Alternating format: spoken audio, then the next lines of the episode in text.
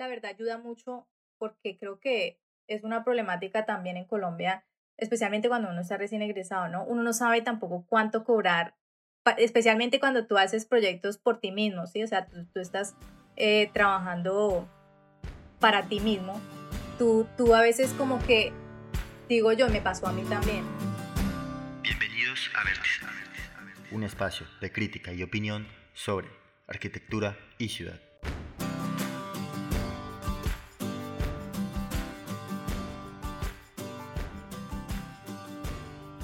Hola, bienvenidos y bienvenidas una vez más a un episodio de Vértice, al episodio 25, eh, si las cuentas no me fallan.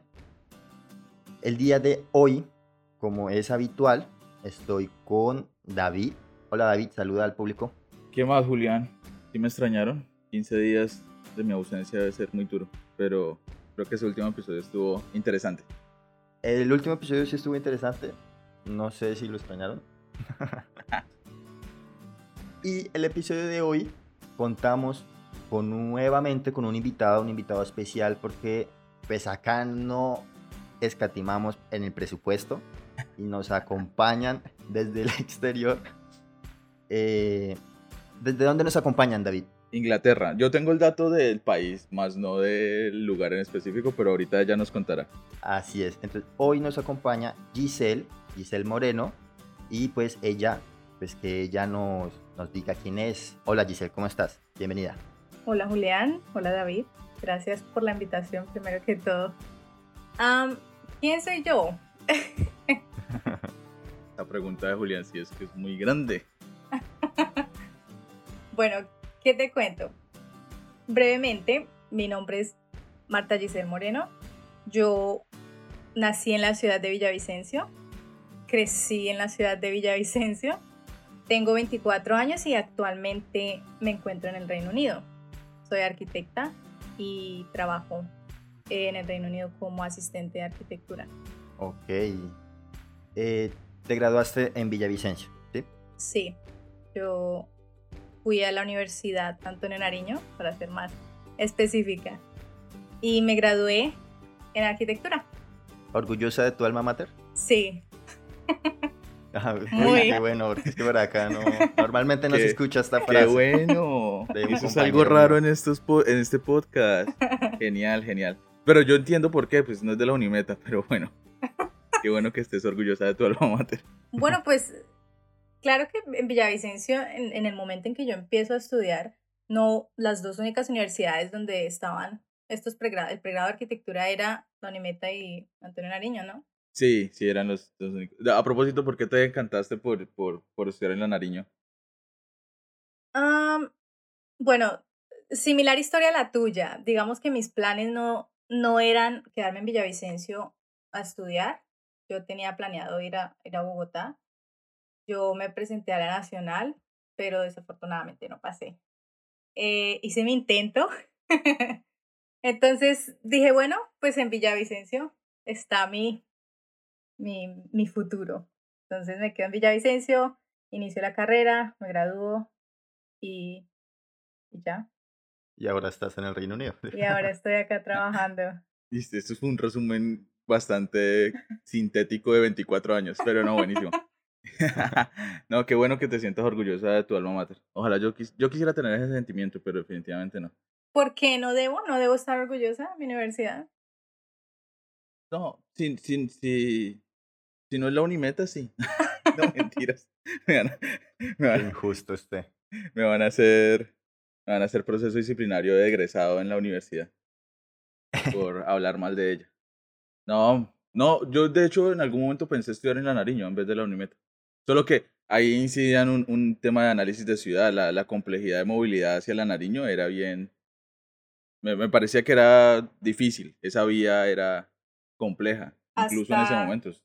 Sí, yo, yo me gradué y alcancé a hacer, alcancé a, a, movilizarme por esa nueva carretera como medio año nomás. Ya comenzó el tema del COVID y no alcancé. O sea, creo que, creo que ni siquiera, pues no, no estoy segura, la terminaron ya por completo. Sí, pero los problemas de, de movilidad persisten. Okay. Pero sí, no, yo tampoco, yo también viví toda la carrera con ese mismo problema. Sí, no. Sí, para pues, para los que nos escuchan, que no conocen Villavicencio, pues el tema aquí es que desplazarse hacia la Antonio Nariño, pues es como desplazarse en Bogotá, básicamente. Un poco tedioso. Para continuar, yo sí debo hacerte la pregunta cliché y es que ¿por qué decides estudiar arquitectura? ¿Por qué decides hacerte ese daño? Julián. Yo, yo me gradué del colegio. Es más, yo no, yo, yo no entré a la universidad, digamos, al mismo momento en que yo me gradué del colegio. Yo, hubo un momento en que yo no sabía qué estudiar. Yo estaba muy, eh, pues todavía pensando que cuál sería como mi elección. Pues es algo que tú tienes, una decisión que tienes que tomar y pues es para tu futuro, ¿no? Yo me gradué del colegio y yo me tomo un año para estudiar inglés y en ese periodo de tiempo yo pues también uso ese tiempo para pensar qué carreras o con qué campos yo me siento como más afín. Y yo decidí estudiar arquitectura porque quería, me llamaba como más la atención el tema de explorar formalidades, de hacer como todo el tema de maquetas, de todo el tema de ser como la parte creativa, ¿sí? Y también el tema de la construcción creo que tiene que ver ahí. Me, me influyó mucho en la toma de mi decisión. Pero creo que es más por el tema exploratorio. A mí me llamaba mucho la atención. Yo quería una carrera, yo quería estudiar algo que no fuera como tan rígido, que no fuera tan, digamos, tan, tan, tiene que ser esto y no, sino que fuera como más explorativo. Y creo que arquitectura brinda esa, esa posibilidad. No siempre, pero porque pues ustedes también saben que arquitectura tiene sus complejidades en, en el área técnica, pero, Total. pero sí, eh, creo que me, arquitectura me vende la idea más por el tema de la, de la exploración de la forma, de hacer eh, maquetas, de estar como siendo muy creativa. Creo que ese es el aspecto que más influye a mi decisión. ¿Y pudiste explorar esa creatividad estudiando la carrera o no? Sí, ¿O sí. qué tanto esas expectativas se cumplieron? Pues, ¿qué te digo? Todos los semestres yo, pues, en, yo creo que ustedes también en la, en la Unimeta tendrían que haber hecho proyecto o taller, no sé cómo se llama en la Unimeta. En, en, la, Sí, claro. en la Antonio Nariño se llama eh, diseño. Entonces, Sí.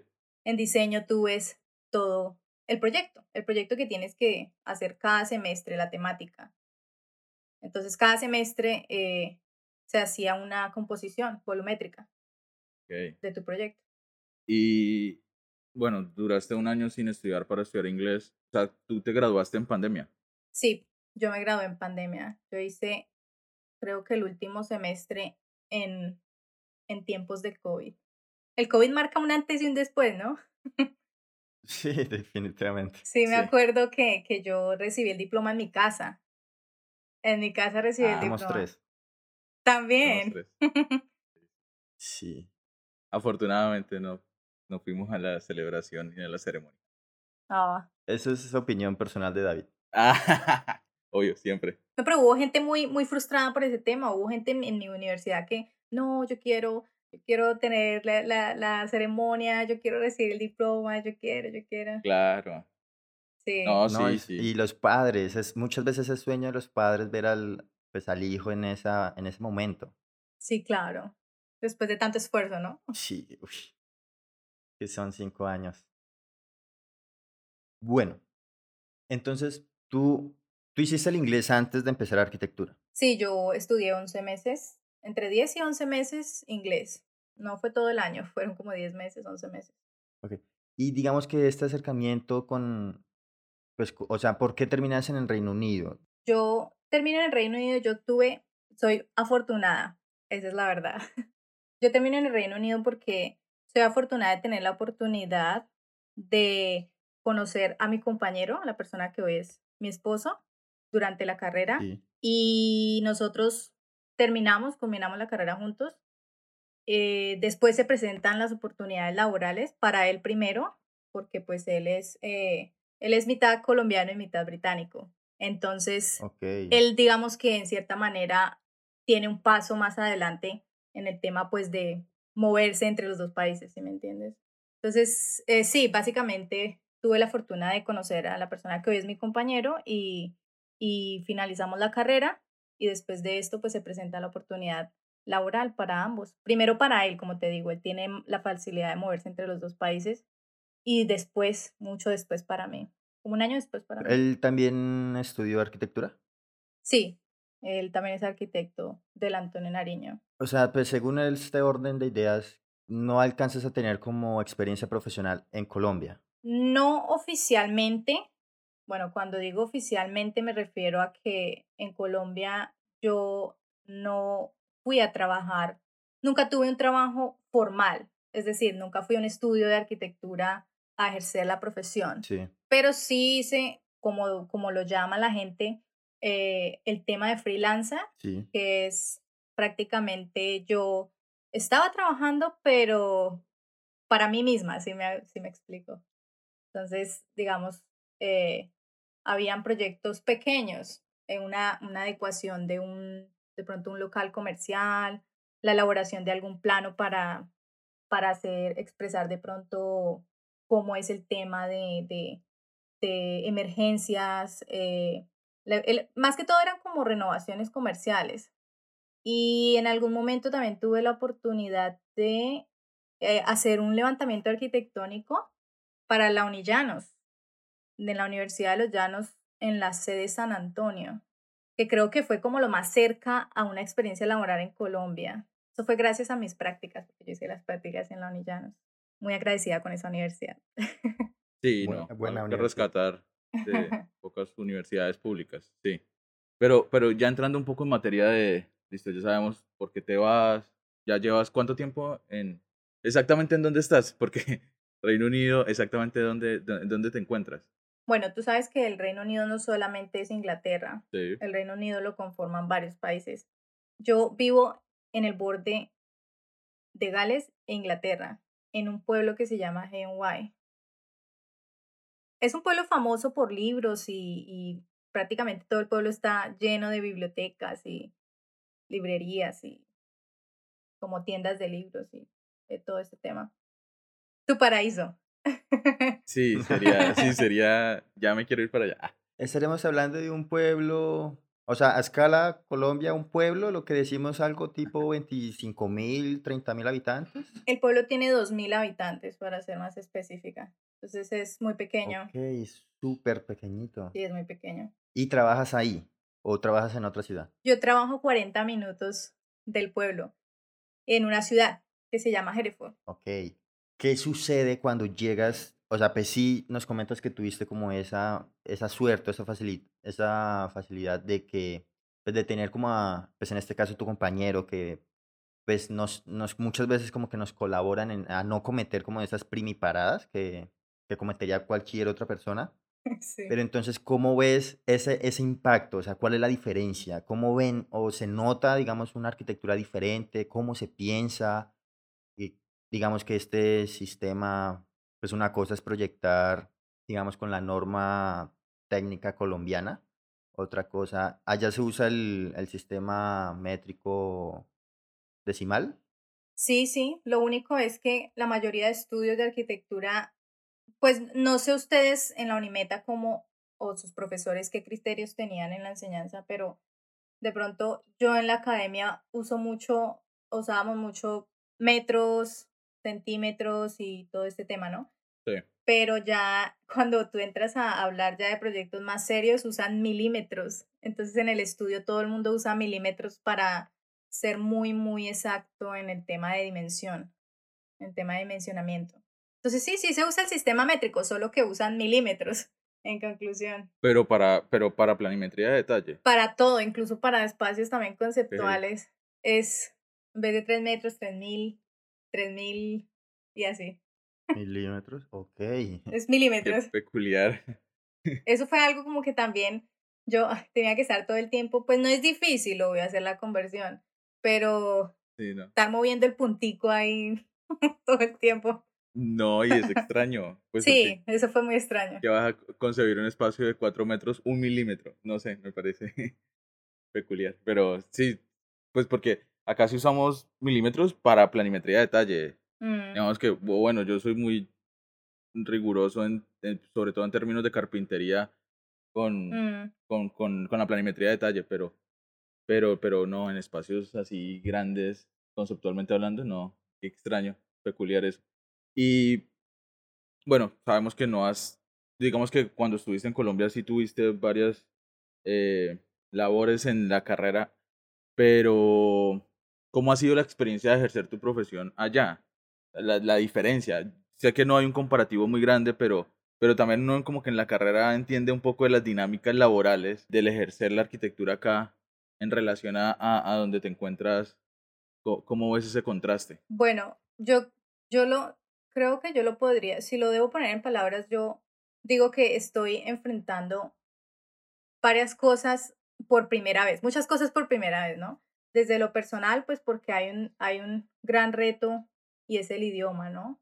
Y desde lo, profe- desde lo Claro. profesional también porque, eh, así como estábamos hablando de el tema de las cotas, que ellos no ponen aquí metros, sino es más como en milímetros. Desde el tema profesional también es, es un, un reto enorme. Y de ahí en adelante, pues eh, ya voy como, yo, yo sé como que desde el día número uno yo asumí este reto todos los días, es literal todos los días debo estar aprendiendo algo nuevo, eh, especialmente por el entorno. Y pues en, en, parte en parte, desde el idioma, que es como el, el reto más personal que uno tiene como extranjero, digo yo, y desde lo profesional, pues porque está el tema de arquitectura, ¿no? Entonces hay muchas cosas ahí que yo estoy viendo por primera vez. O, o sea, específicamente en qué estás trabajando Ah, eh, allá. Yo, bueno, el título que ellos me dan es Architectural Assistance, que es, eh, yo brindo asistencia arquitectónica a los arquitectos que están en el estudio. Eh, yo, mis funciones bajo este cargo son principalmente la elaboración de planos, eh, proporcionar información 2D, si se necesita, también proporcionar información 3D. Mm, también tengo otras tareas como cuando el, el diseño o el proceso del proyecto ya ha culminado su, cualquier etapa, ¿sí? Bueno, las principalmente son tres etapas. Yo también eh, ejerzo tareas como de hacer el trámite ante, la, ante las entidades reguladoras, en este caso planeación. Y es eso, básicamente, esas son mis funciones bajo este cargo. Al, al momento de llegar, ¿se te exige alguna especie de, de nivelación o de, sí, de, de homologación? Homologación, no.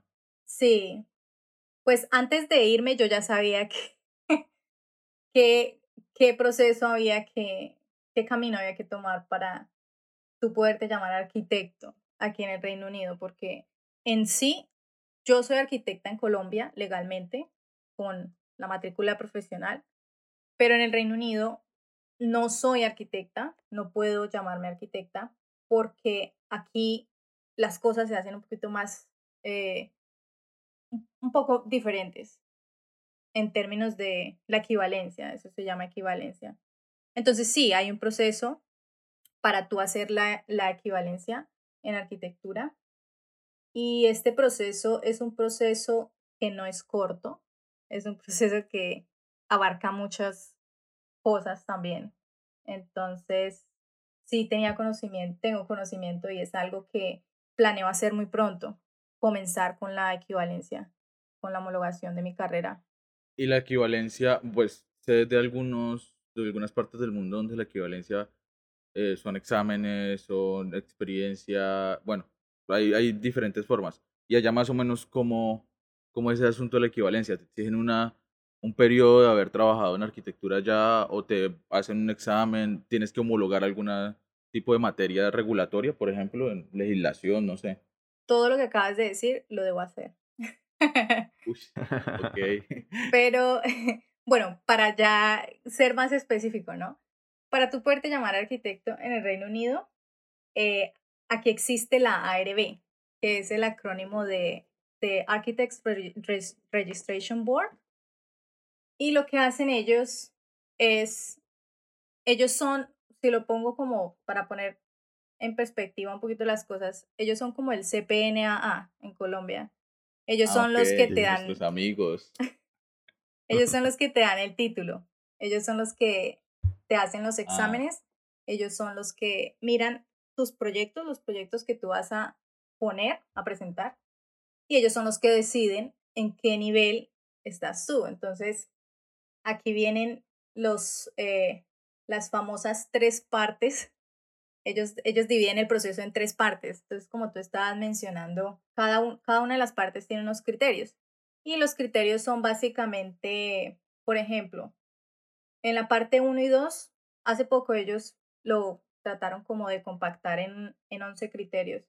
Y es básicamente todo lo que tiene que ver, por ejemplo, eh, la capacidad de- para crear diseños desde lo técnico, el conocimiento de la historia y el arte, eh, el conocimiento del diseño urbano, eh, la relación que hay entre los edificios y el medio ambiente, los métodos de investigación, compresión del diseño estructural, que vendría siendo pues como la parte técnica de todo eh, la carrera.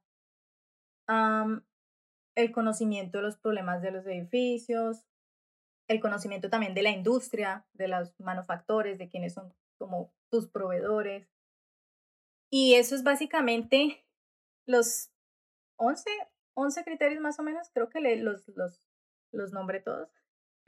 que no se me escapa ninguno. Eso es en parte 1 y en parte 2.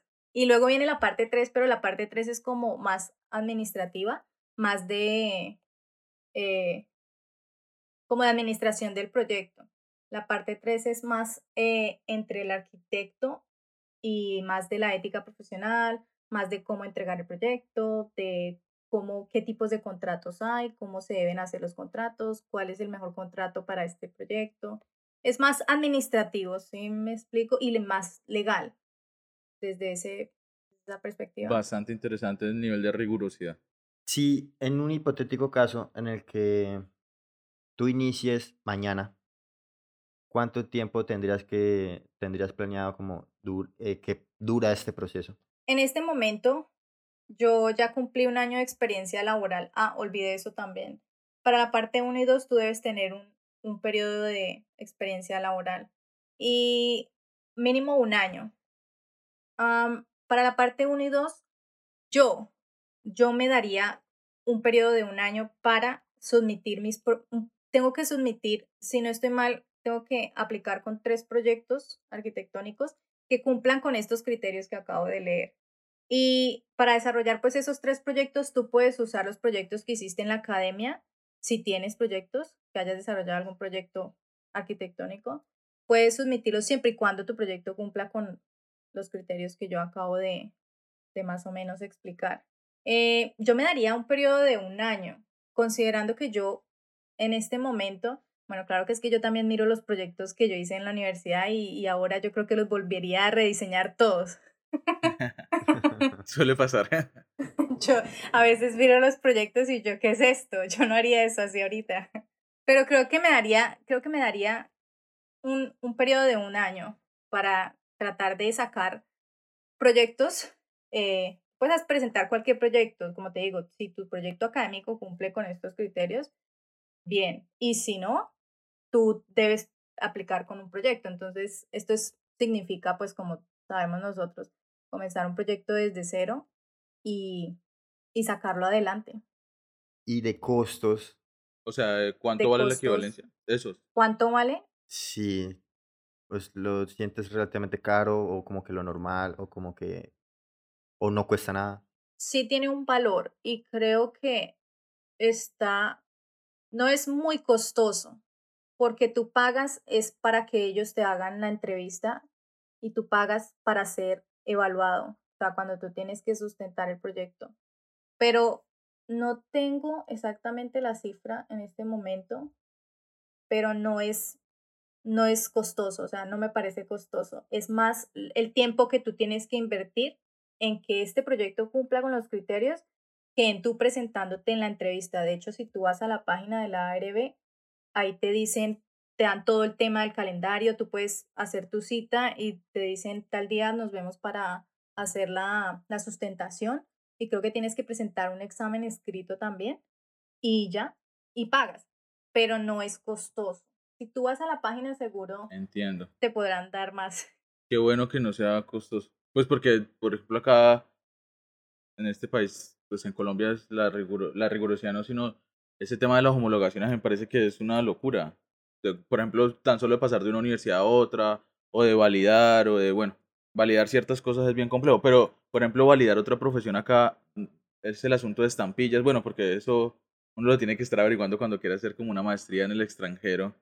Y, y tampoco es que sea costoso, pero pues no hay una rigurosidad así tan palpable, siento yo, en el término de, de lo que allá se llama equivalencia. Eh, pero justamente por esa rigurosidad me gustaría saber cómo son las dinámicas de desarrollar un proyecto allá, entendiendo que estás trabajando, pues, desarrollando proyectos, supongo yo, arquitectónicamente hablando. Si no es en un enfoque académico, sino es en una firma de arquitectura, ¿sí? Sí, em, bueno, yo creo que como todos están familiarizados aquí en Inglaterra, todo le ponen royal, ¿no? Todo es real por la monarquía, ¿no?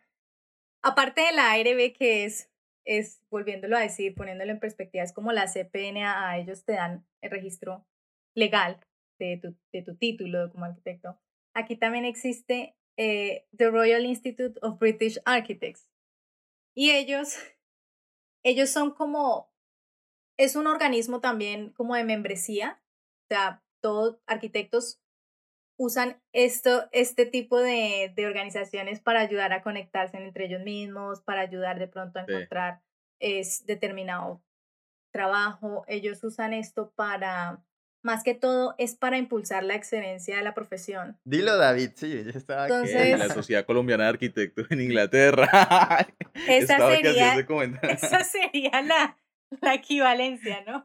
Ok, entiendo. Ellos son como la Sociedad Colombiana de Arquitectos, tienen similares funciones. Hay que montar la Real Sociedad Colombiana. Uy, eso fue una gran idea. Hashtag eh, eh, eh, Sociedad Colombiana de Arquitectura, la real, una vaina así. No puede ser. Están plagando de entidades de arquitectura, qué complejo. Pero mira pues qué interesante. Sí, supongo que pues es algo, es una dinámica habitual en, en el término de la agremiación, como que intentan unirse como gremio. Espero que allá no sea como acá, pero, pero bueno. Y dentro de la firma, ¿cómo has visto la dinámica de desarrollar un proyecto puntual en relación, por ejemplo, bueno, independientemente de que no hayas tenido proyectos formales acá en, en Colombia o así tan formales en- dentro de una firma, por ejemplo, pues sabemos cómo es la dinámica, ¿sí? Sabemos cómo es la dinámica de la concepción del proyecto, después curaduría, después, sí. Eh, esas diferencias entre donde estás trabajando y lo que conoces de Colombia, ¿cómo lo has sentido? Porque según lo que yo entiendo, hay mucha rigurosidad allá. Y sobre todo por lo que nos has estado, has estado hablando también en términos de equivalencia. Bueno, como te estaba diciendo, la arriba expone, expone un cuadro que es como un cuadro, un, form- un formato estándar, ¿sí? Si lo trato como de traducir. Este formato se llama el plan de trabajo y es una tabla de siete, de siete etapas, ¿no? Que es lo que, como lo que tú acabas de decir, es, te dicen todo el proceso del proyecto. ¿Qué diferencias he encontrado y si es un poco más riguroso? Que estas siete etapas describen desde el inicio hasta el final todo el proceso que debe hacer un proyecto, todo el camino que el proyecto debe cruzar. Pero las dos últimas etapas básicamente, tú no terminas el proyecto cuando entregas, digamos, las llaves del proyecto al, a, tu- cliente, sino el proyecto tiene una etapa 6 y 7, que son las dos últimas, y son etapas de mantenimiento y etapas de, de, de uso. Entonces eso tiene que ver ya más como en, en la calidad de edificio que tú estás entregando o que le estás dando al cliente. Entonces es curioso para mí, digamos, ver de que el proyecto no termina cuando se construye y ya, y lo entregaste al cliente, sino el proyecto tiene una vida también, el edificio tiene una vida y esa vida sigue después de la construcción. Y tú como arquitecto debes tener o asumes la tarea de revisar el proyecto después de construido, después de tantos años, y verificar y pues velar de que el proyecto todavía esté en condiciones. Entonces, tú encuentras este cuadro, es un cuadro estándar, y él te explica más a detalle eh, todo el tema de, de, la función del arquitecto después de entregar su proyecto. Y e, es, es, un pues es algo que a mí me, me, me, llamó, me llamó la atención. Interesantísimo porque es un, bueno, es, digamos que desde lo ético hay un planteamiento ahí de garantías frente a, a lo proyectual.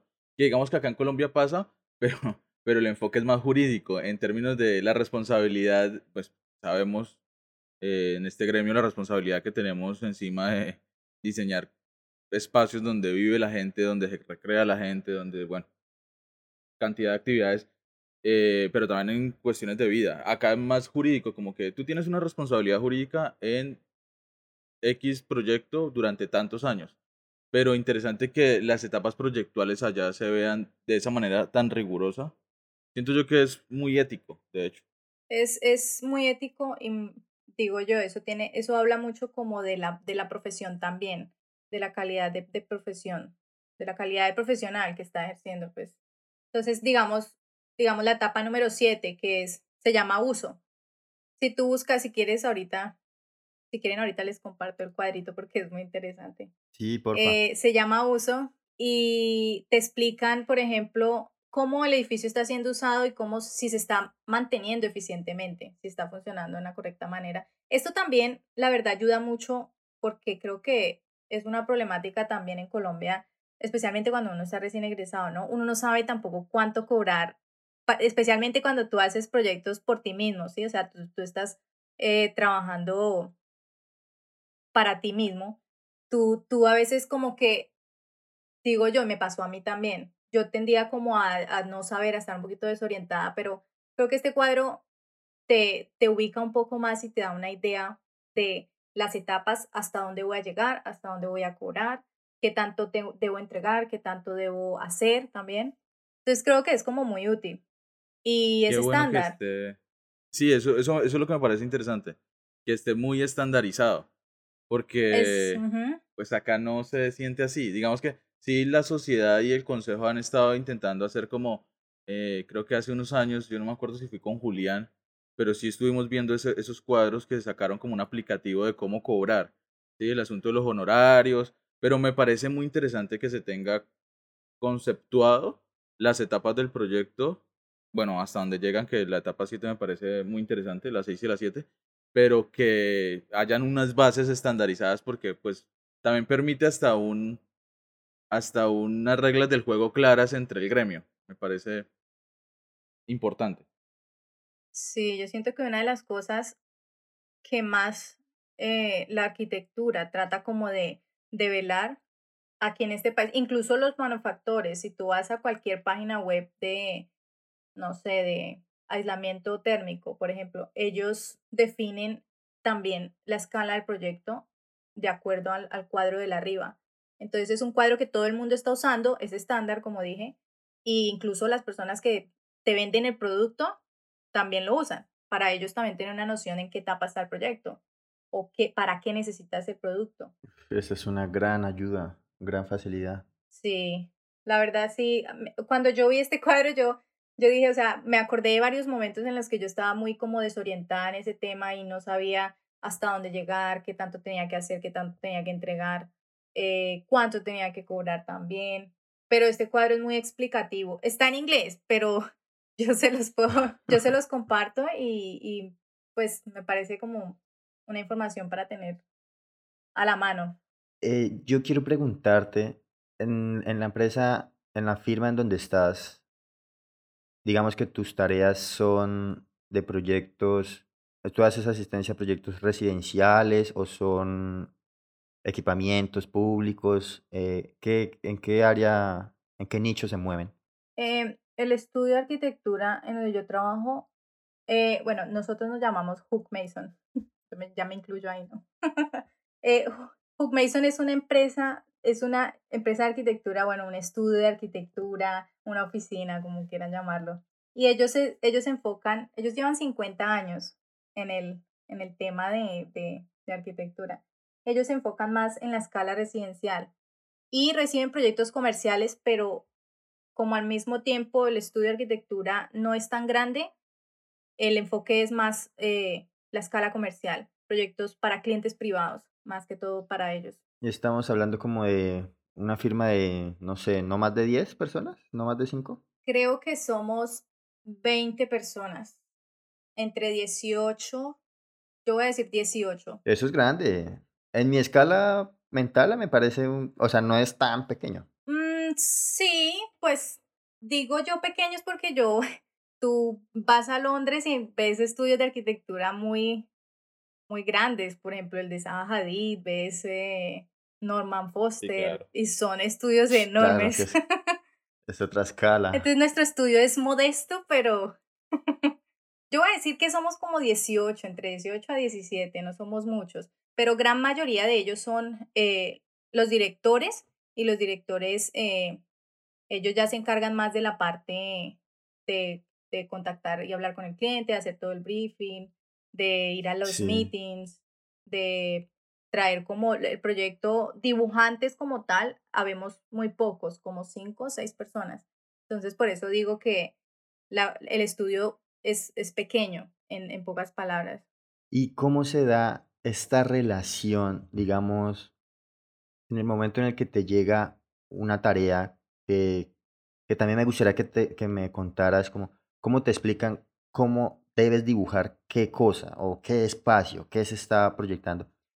Y, y de pronto si te ha pasado que, no sé, que encuentras de pronto algo que podría ser mejor, lo logras expresar, te escuchan, ¿cómo es esa relación? Aquí hay que aclarar un contexto muy grande, ¿no? Y es que el estudio es mucho, tiene mucho que ver con historia, ¿no?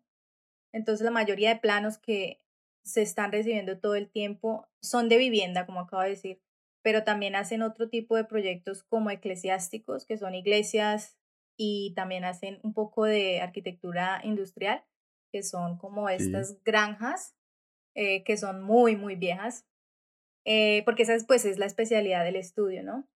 Entonces yo, la, la primera vez que yo veo pues estos dibujos, hubo varias cosas que yo no entendía, por supuesto, y lo bueno pues de, de, de una oficina de arquitectura o de un estudio de profesional de arquitectura es que hay muchas cosas ya estandarizadas, ¿sí? Entonces, en términos de detalles, por ejemplo, en términos de literatura arquitectónica, tú sabes, tú tienes un sistema en donde ellos depositan toda la información y si tú tienes que buscar algo, tú vas allá. Entonces, si yo estoy buscando específicamente por un detalle, yo simplemente voy, bueno, el, el, la base de datos se llama CAD. Yo voy al CAD y busco, no sé, estoy buscando un detalle de una ventana. Entonces busco ventana, si tiene un nombre específico, busco el nombre de la ventana y ese es el detalle que todos compartimos en la oficina. Entonces, no sé si eso responde a tu pregunta. Si no, me dices. bueno, pero sí, y en parte, pero la otra parte es digamos, se rescata todavía como, o sea, cómo es esta relación, digamos, con, o sea, todo está ya muy digitalizado, todo es con muchas herramientas digitales, como que solo programa digital, o también hay una relación con este, con la fuerza del trazo, de, de, de utilizar la mano, sí, no sé si me hago entender. No, si te digo la verdad, mis jefes son, son señores, ellos ya son señores, eh, mucho mayor, mayores que yo, y ellos, ellos nunca aprendieron a utilizar un software entonces, los dibujos, en parte, algunas veces los dibujos que yo recibo son sketch, a escala, pero yo recibo dibujos hechos a mano, elevaciones hechas a mano, planos, planimetrías, incluso perspectivas. Y lo que se hace es, para tenerlo en el CAD, que es como el sistema que todos manejamos en, en la oficina, eh, si ellos dicen eh, necesitamos que digitalices esto, pues tú lo digitalizas.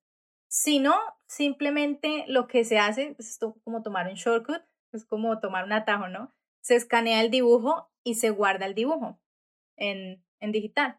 Pero sí, todavía, por el tema de que mis jefes aún eh, son señores, el dibujo todavía está en la oficina. El dibujo a mano, ¿no? Interesante. Ven, y digamos que ya pasando un poco más a tu experiencia allá, ¿Qué diferencias has notado, por ejemplo, con Villavicencio? en, relación a, al vivir, ¿sí? No sé, el espacio público, la movilidad, digamos que siento yo que muchas veces en esta profesión nos jactamos de tener unas miradas diferentes sobre, sobre la vida urbana. Y yo siento que es así, que tenemos una sensibilidad diferente. De, uno de los que jacta soy yo, pero, pero, pues porque uno lo vive, ¿no? Tan solo Villavicencio, Bogotá, Medellín, Cali, sí.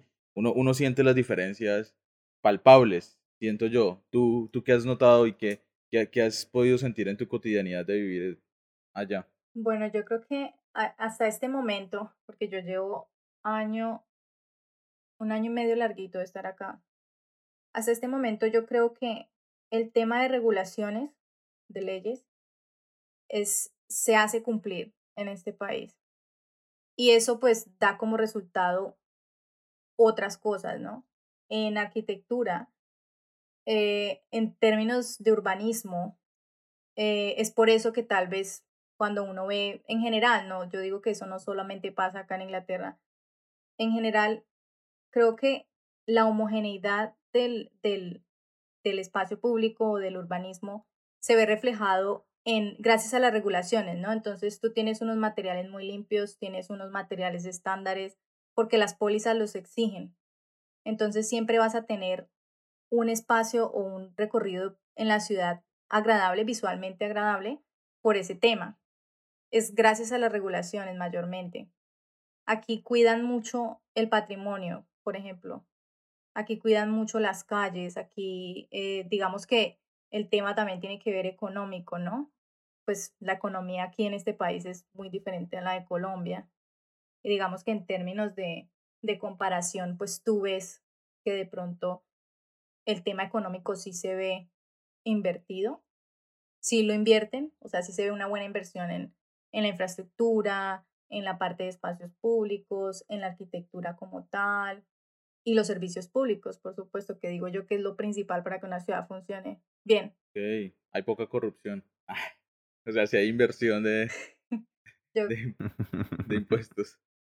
Yo creo que todo, en todo lado se ve corrupción. Lo que pasa es que Allí invierten un poquito más. Aquí se ve la inversión, yo digo.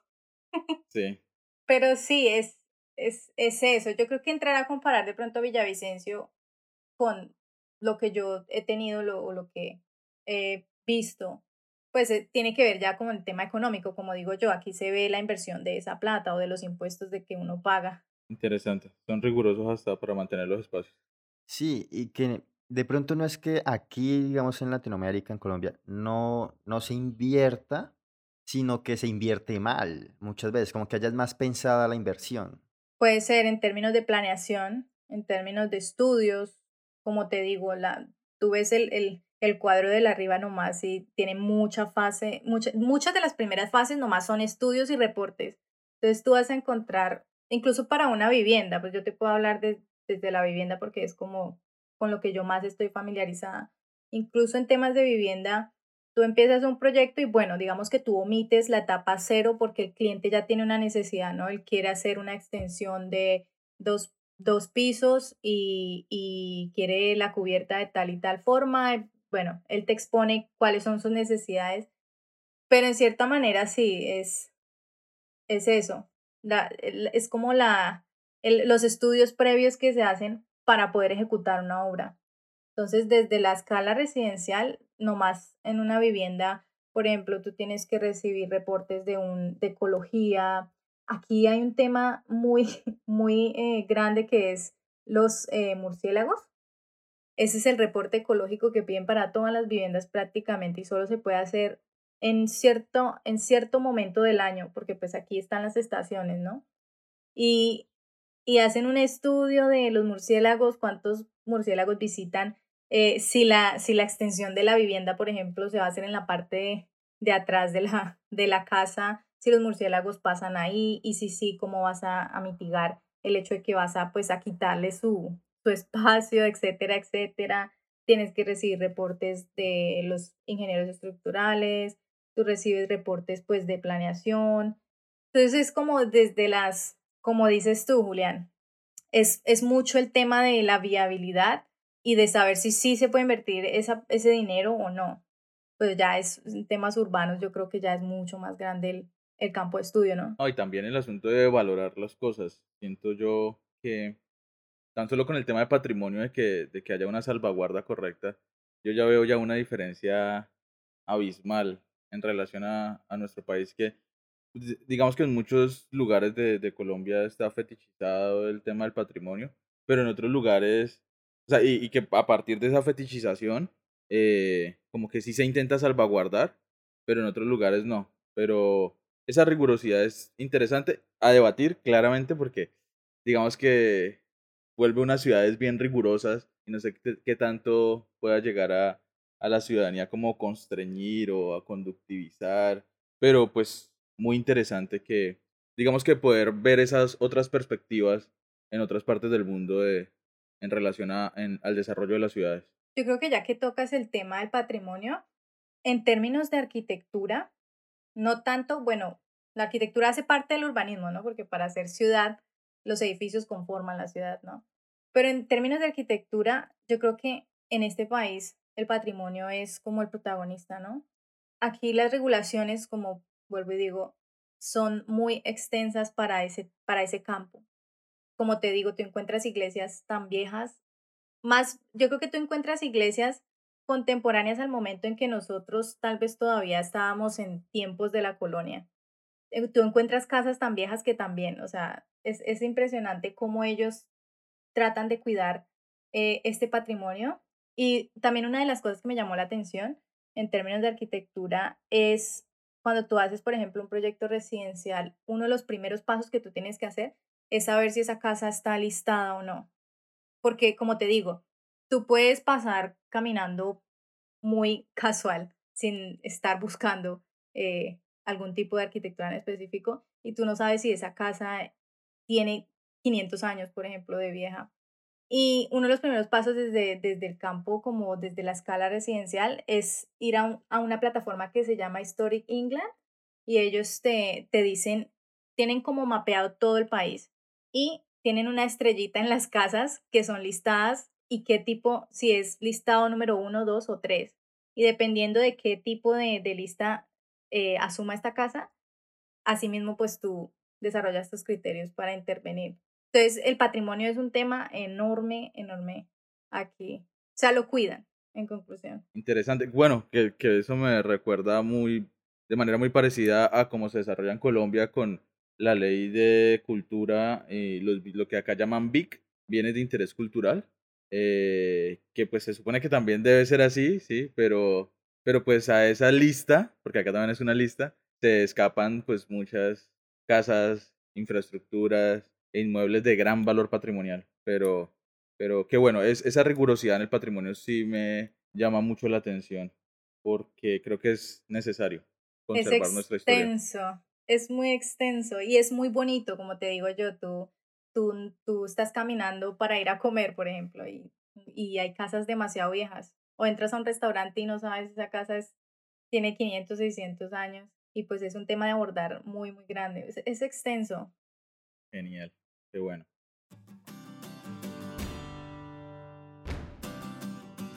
Oye, en serio, muchas gracias por, por los tips, las cositas que, que, nos, que nos has comentado en este episodio. Eh, nos vamos con, yo creo que nos vamos con tips importantes, como dándonos un, un panorama de, de, qué es esto de, digamos que de ejercer o de desplazarse a otro país en, en términos, pues, de arquitectura, de este ámbito laboral. Eh, nos das varios tips valiosos de los que muchos no tenían ni idea. Eh, pero también me gustaría invitarte a que nos acompañes en otro episodio con un tema más puntual. Yo sé que es un poco difícil como un tema tan abierto, ¿no? Que pues hemos tocado como muchos, muchos ítems, pero como por encimita, no todos los hemos, digamos que profundizado pero sí me gustaría que, que, nos acompañaras de pronto en un tema en el que pudiésemos profundizar más, más a fondo, que te apasione más. Bueno, pues sí, yo estoy aquí. Eh, bueno, el tema es de la logística porque es, eh, la diferencia horaria es enorme, ¿no? Y pues yo, sí. ustedes trabajan, yo trabajo. ¿Qué hora es allá ahorita? trabaja. Ay, ¿cómo así que yo no trabajo? Me la paso en eso. Eh, no, pero sí, o de pronto si hay una oportunidad de hacerlo presencialmente en algún momento, sería buenísimo. Eh, allá, pero allá. Ay, no. Aquí no, allá. bueno, ahora que ya no necesitan visa turística, es más fácil venir, ¿no? Vengan y hacemos arquitectura. Sería genial. Por aquí son las, van a ser las dos y media de la tarde. Ah, me siento como presentador de, la, de radio. Eh, no, pues una, una, una vez más, eh, agradecerte por, por, aceptar la invitación, Giselle. Muchas gracias por, pues, por pasar este rato con nosotros. Y pues tienes las, los micrófonos abiertos para cuando, pues, cuando quieras volver, quieras estar otra vez por aquí de paso. Gracias, Julián. Gracias, David, por la invitación. Bueno, David, despídete. Pues nos vemos. Nos vemos. Estuvo muy, Qué secos. Estuvo muy entretenida la, la, la charla con Giselle. Eh, esperamos que nos sigamos hablando y, y, hacer un futuro episodio. Tema a definir. Bueno, temas hay muchos. Eh, y nada, a quienes nos escuchan, pues nos seguimos escuchando en 15 días. Así es. Eh, si ustedes tienen alguna duda, alguna pregunta, pues nos pueden escribir en arroba podcast vértice. Si de pronto están en, pues en Reino Unido, quien quita, o van a hacer un viajecito, quizás se puedan tomar un café, se puedan reunir y chismear sobre la arquitectura en Colombia. Eh, yo soy Julián Martínez, hoy estuvo conmigo Giselle Moreno y David Díaz y nos escuchamos en la próxima. Gracias por escuchar.